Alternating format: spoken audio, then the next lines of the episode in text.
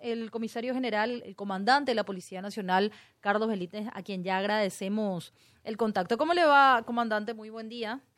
Buenos días, querida Angélica, Benjamín y a toda la audiencia. A tus órdenes. Bueno, comandante, eh, esta entrevista a este supuesto narcotraficante se emitió ayer, desde hace días, tras su avance, se mencionaba de que esta entrevista se, había, se habría dado en Paraguay, en algún punto de nuestro territorio. ¿Qué información manejan sobre la presencia de Sebastián Marcet en Paraguay? Sí, eh, sobre su presencia específicamente en nuestro país, eh, digamos puntualmente no, no tenemos una información que pueda ser corroborada hasta el momento. De hecho que sobre este tema, como es un blanco de interés regional, estamos desarrollando con nuestros pares de, de, Bolivia, de, de Uruguay, como así también la cooperación de Argentina y Brasil. Pero hasta este minuto al menos, de manera puntual, eh, no, no, no podemos aún determinar su presencia en territorio nacional. Hecho que no, no se puede descartar, está dentro de las hipótesis. Hola, comandante. Hay, hay temas que en los que aparece Paraguay en este caso no están debidamente eh, aclarados. Uno más reciente, me refiero al levantamiento del código rojo que cuesta un poco eh, aceptar la versión de que depende de una sola persona eh, que haya participado en este tema para levantamiento del código rojo a, la esposa de Marcelo, ¿verdad? Y, y, antes de eso, un pasaporte paraguayo de contenido falso eh, que se le otorgó a este señor. Entonces son distintos episodios en donde aparece nuestro país en esta, en esta historia y las consecuencias, insisto, esto último es más reciente, lo del Código Rojo, pero antes también lo del, lo del pasaporte, y no, no vemos resultados de, y después qué, ¿verdad? Porque está el nombre de, Paraguay en, esta, en esta historia y no, no, no, no vemos los resultados, comisario. Exacto. Eh, tenemos tenemos estos dos. El primer caso que tiene que ver con el pasaporte, eh, que si mal no recuerdo data de septiembre de 2021 aproximadamente, cuando eh, él tuvo ese incidente en, en Emiratos Árabes. posterior a eso, se había iniciado una investigación respecto a lo que era el origen de ese pasaporte y ya el segundo caso este que tiene que ver con la el levantamiento, el levantamiento de la difusión roja, de la notificación roja que tenía la esposa de, de Marcel. Este último caso, que ya me consta muy de cerca, teniendo en cuenta que es bajo mi administración, lo que hemos hecho al, al tener una información oficiosa aún de lo que podría ser el levantamiento, he ordenado una intervención rápida del Departamento de Interpol eh, hemos encontrado que eran eh, 14 personas las que tenían usuarios para poder acceder a esta plataforma. Estas personas ya han sido puestas a disposición del Ministerio Público, como así también de Asuntos Internos.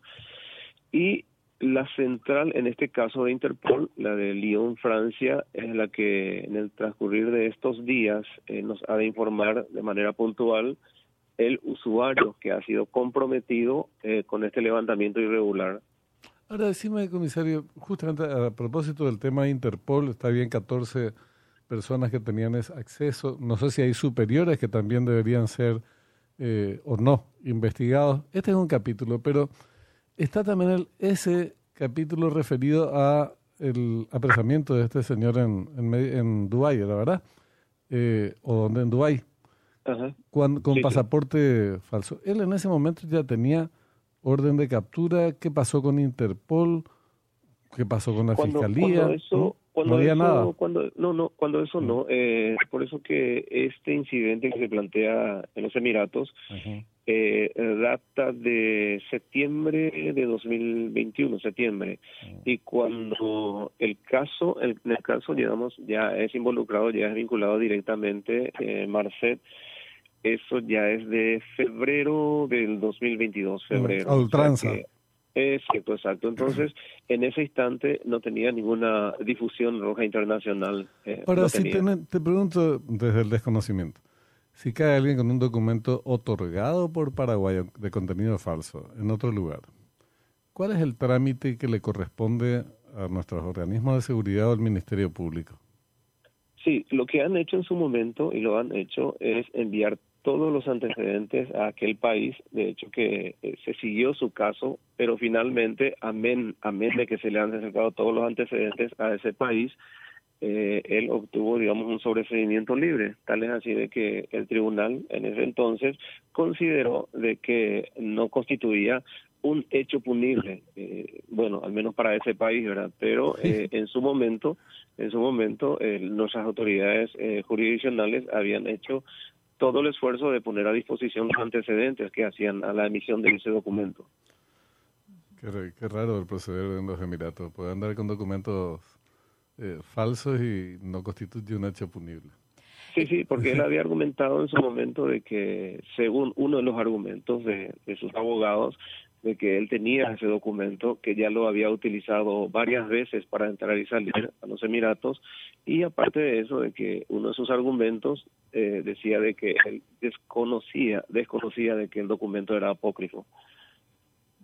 Comandante, con respecto a la esposa, al cuñado, al hermano de Marcet, eh, la búsqueda en Paraguay, eh, eso por supuesto sigue vigente, alguna u otra información de los familiares que él en todo momento en la entrevista de anoche buscaba desligarlos.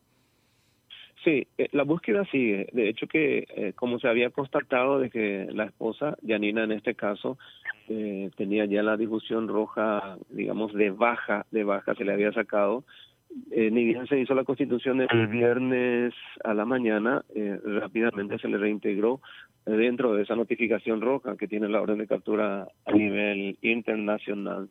Entonces, eh, esta cooperación, eh, esta coordinación entre entre policías de la región y policías a nivel internacional eh, bajo digamos bajo el control de Interpol eh, sigue eso sigue no no, no cesa Eh, comandante, con respecto a la no vulneración, porque el sistema no fue vulnerar, vulnerado ni hackeado ni demás, y que una persona accedió totalmente de manera limpia. Eh, reitero, eh, se habría dado, se dio en oficinas de Interpol Asunción, porque mencionaba el, el, el comisario Dionel Alarcón que podría haberse dado de manera remota, pero quien modificó esta notificación roja fue un usuario de un paraguayo. Sí, eh, la información preliminar que tenemos es de que la modificación se hizo a través de un usuario que corresponde a un personal de la Oficina Central Nacional de Paraguay. Ahora, lo que queda constatar es si lo hizo, digamos, en la oficina misma de Interpol o lo hizo de manera remota, pero de todas maneras, lo que tenemos ya la información preliminar es de que eh, ese usuario corresponde a una Oficina Central Nacional de Paraguay. Ahora, tiene que ver, no sé cómo van a administrar esto, qué, qué, qué planes tienen, eh, Carlos, porque es una situación muy grave, que no puede estar, no puede ser solamente un funcionario el involucrado. Y que la Interpol se entere de que se le levantó el código rojo, no sé si uno o dos meses después de que sucedió el hecho Un mes. un mes después. Y gracias a que por otra acción, me parece que en Uruguay o no sé dónde, Interpol Uruguay eh, comunicó Inter- a, comunica- a su par. algo está muy mal ahí, ¿verdad? No, esto, esto no puede suceder. A mí me, me explicaron el otro día al aire de que no si es una persona nomás la que... Honestamente no creo, y si es así hay que agarrar ese sistema y tirarlo al basurero. Eh, no, no puede ser. No, no, definitivamente es una situación muy grave. Es por eso que hemos informado de inmediato, de inmediato al Ministerio Público y solicitado la intervención también el, el- el mismo día. Eh, todos los antecedentes fueron puestos a disposición del Ministerio Público, entonces ya en el transcurrir de, de las horas, creo, vamos a tener un panorama más claro en cuanto a- al origen o a la persona o personas que tienen responsabilidad con este hecho irregular, con este hecho ilegal. Comisario, comandante, agradecerle la entrevista y bueno, estaremos conversando también más adelante de otros temas. Muchas gracias. Muchas, gra- muchas gracias. Angélica. Hasta luego. Hasta luego, Benjamín. Hasta luego. Adiós, adiós. Comandante de la Policía Nacional, el comisario general Carlos Benítez.